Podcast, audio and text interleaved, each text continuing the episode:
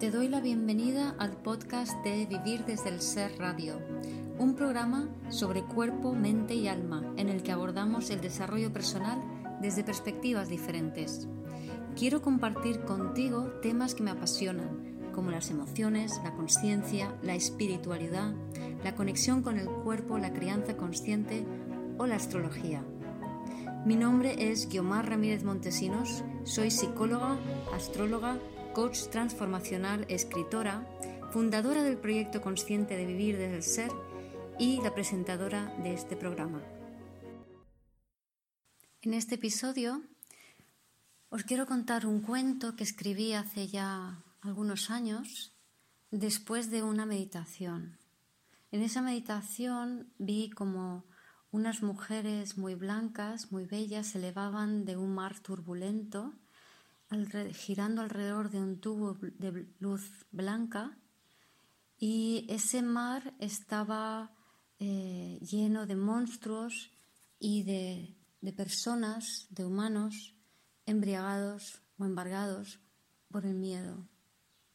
Este cuento, esta leyenda, la leyenda de las leucas, tiene lugar eh, en una época en donde varias culturas coexistían juntos una época en que los griegos habían colonizado la costa este de España, al mismo tiempo que aún coexistían y cohabitaban con eh, los íberos, que tenían sus asentamientos desde hacía ya tiempo.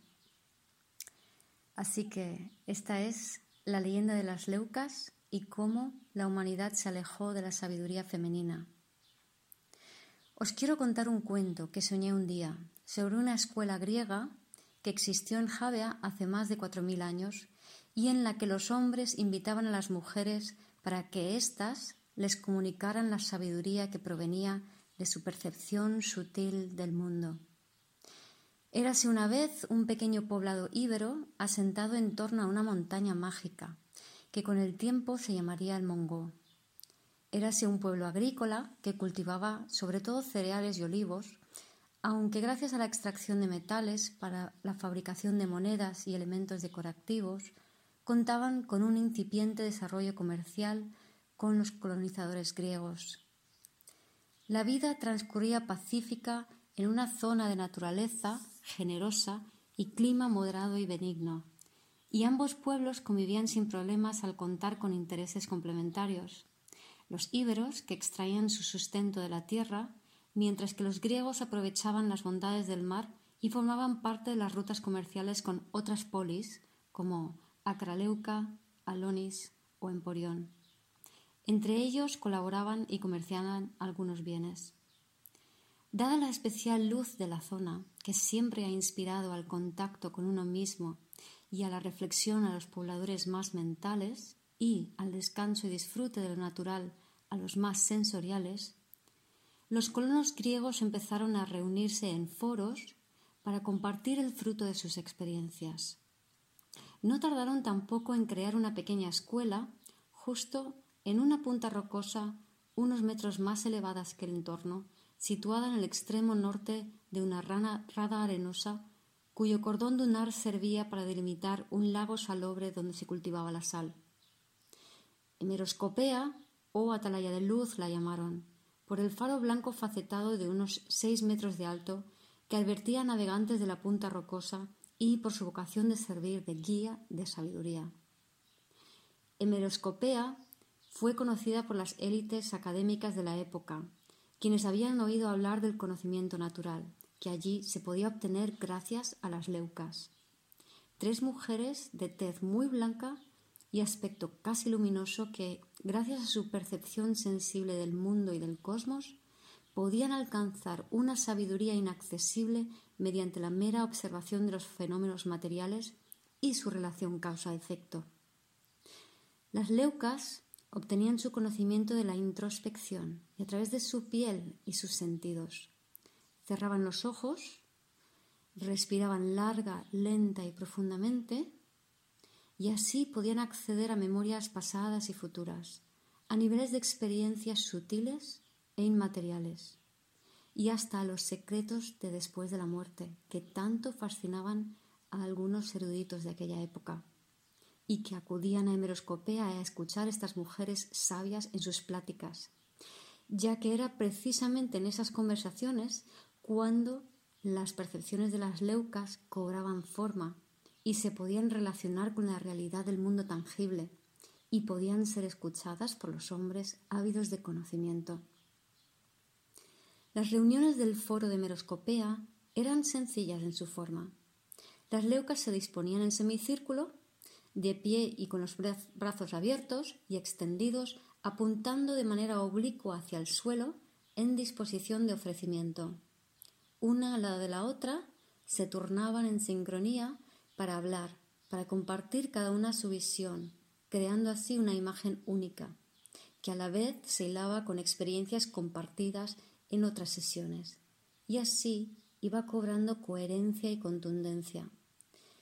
Mientras los estudiosos apuntaban con cuidado y concentración cada vocablo, cada gesto, no vaya a ser que se escapara una pequeña pieza de información relevante. Como he explicado antes, se trataba de un conocimiento diferente al accesible por los hombres que estaba basado en la observación y la comprobación de las repeticiones para justificar una relación causa-efecto. Las leucas obtenían su comprobación de los fenómenos más sutiles que surgían coincidentemente a raíz de sus percepciones.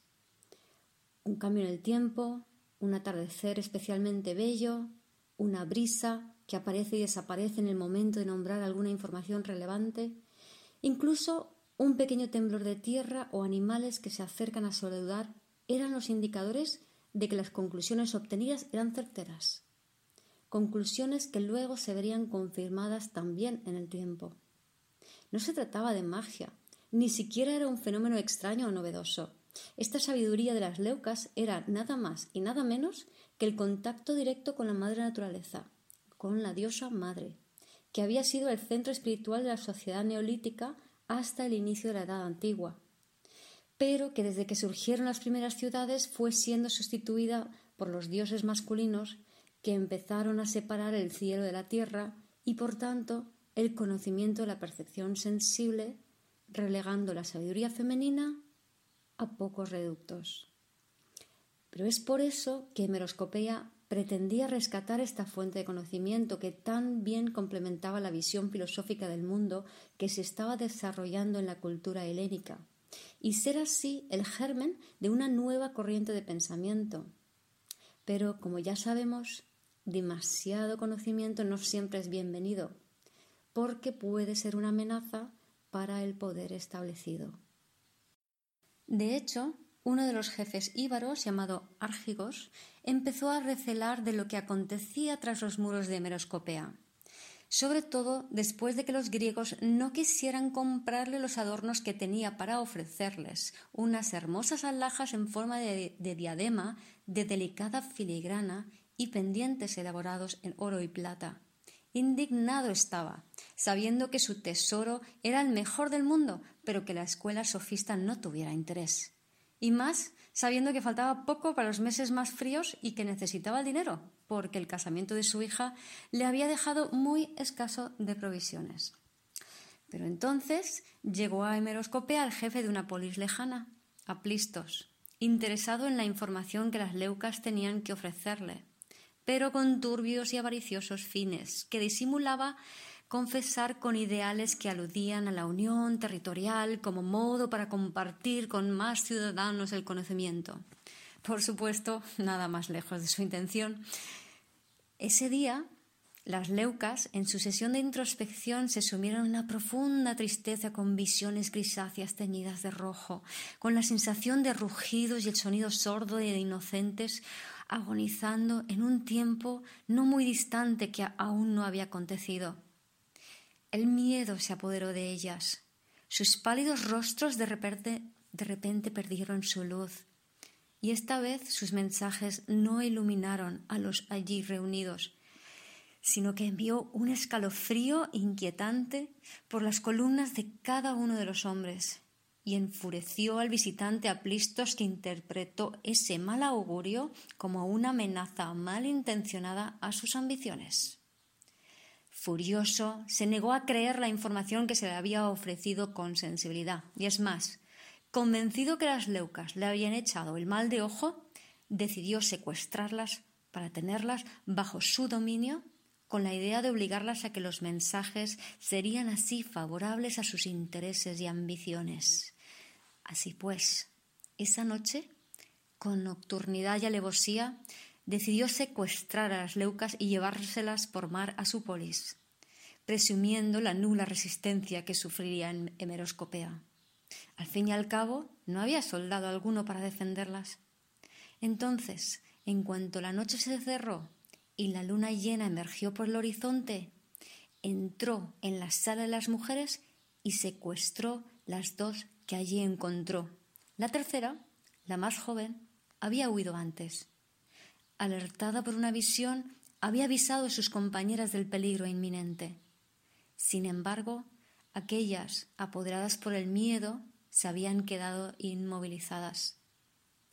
Esa misma noche poco después del secuestro, la luna se tiñó de rojo y lloró lágrimas de sangre, hasta que un oscuro velo cubrió el cielo y el frío viento empezó a soplar con tremenda fuerza. Unas cuantas gotas de agua cayeron con dureza mientras el mar comenzó a embravecerse y poco después la lluvia comenzó a arreciar con una tremenda furia. Una densa y violenta capa acuosa empezó a frustrar los intentos de Aplistos por huir con sus presas por mar. Las enormes olas devolvían la embarcación hacia la costa.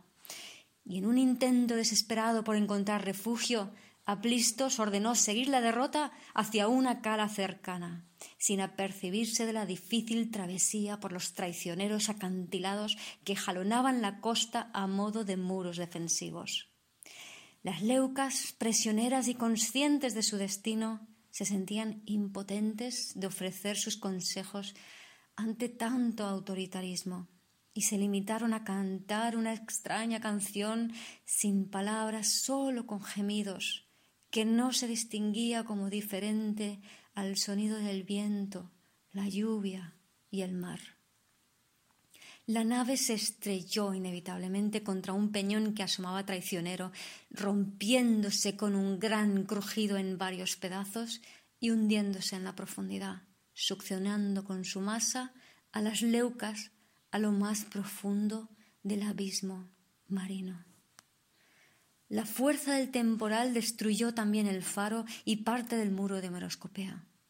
El jefe íbero Argigos comprendió que esto debería ser una señal divina indicando que nada bueno se cocía en esa escuela y que por tanto ahora tenía él el derecho de saquear y llevarse todo lo que en ella se encontraba que le pudiera interesar. No le fue difícil convencer a las gentes que le labraban sus campos a quienes los temporalmente aterrorizaba desmesuradamente de la malignidad de aquel lugar. Y así, en menos de una semana no quedó ni rastro de aquel hermoso lugar de encuentro de sabiduría. Y desde entonces Javea sufre el rechazo de su conocimiento innato, y las gentes que en este valle han ido habitando durante los siguientes siglos han seguido añorando sin saberlo esa conexión perceptiva y sensible con el mundo y la sabiduría que de allí se extrae. Y es por esto que los javienses sienten que son el, el de Lowe, ya que Hemeroscopea fue durante años el centro filosófico del mundo entonces conocido. Y es por esto que los de Javia tienen un miedo atávico al agua y se sienten de alguna manera desconectados de su herencia y con una profunda nostalgia de esa comunicación natural. Y es así como desde entonces a las mujeres se nos ha dejado de reconocer nuestra aportación que proviene de nuestra percepción sensible del mundo y hemos sido relegadas a meras criaturas sentimentales sin alma ni inteligencia arrastradas a lo más profundo del mar de nuestra emocionalidad, como si las toneladas de agua que hemos llorado desde entonces nos hubiesen alejado cada vez más de nuestra esencia femenina. desde que las leucas se alejaron del faro de Meroscopea, se ha separado a las mujeres y a la humanidad se, se ha ido olvidando de la sabiduría que alberga nuestra sensibilidad cuando nuestras percepciones son compartidas con otras mujeres y así contrastadas y luego verificadas mediante las sutiles sincronías de lo apenas apreciable y del mundo natural. Pero cuenta la leyenda que llegará el día en que tres mujeres de rostro blanquecino llegarán a Javea. Y cuando estén en el lugar donde antiguamente existía hemeroscopea, contactarán con las memorias de las leucas, quienes les enseñarán a liberar los recuerdos de los terrores sobrevenidos por la serpiente maligna que simboliza el lado oscuro de la naturaleza. Y así por fin las almas de los aterrorizados podrán marchar hacia la luz, librando de paso las conciencias de las leucas, quienes, cogidas de la mano, subirán en espiral por un gran tubo luminoso que bajará de una apertura en el cielo, dando paso entonces a la aparición de las seis níveas unos seres femeninos de gran belleza, bondad y sabiduría. De esta manera se sanará la herida en el alma de Javea y volverá a surgir hemeroscopea de las aguas, convirtiendo la villa otra vez en un lugar de encuentro, que será reconocido en todo el mundo por la aportación que las mujeres hacen al estar en contacto con la sabiduría que proviene de su percepción sensible de la vida y del compartir mutuo de esta experiencia sutil. Y este cuento que os he contado es lo que he soñado.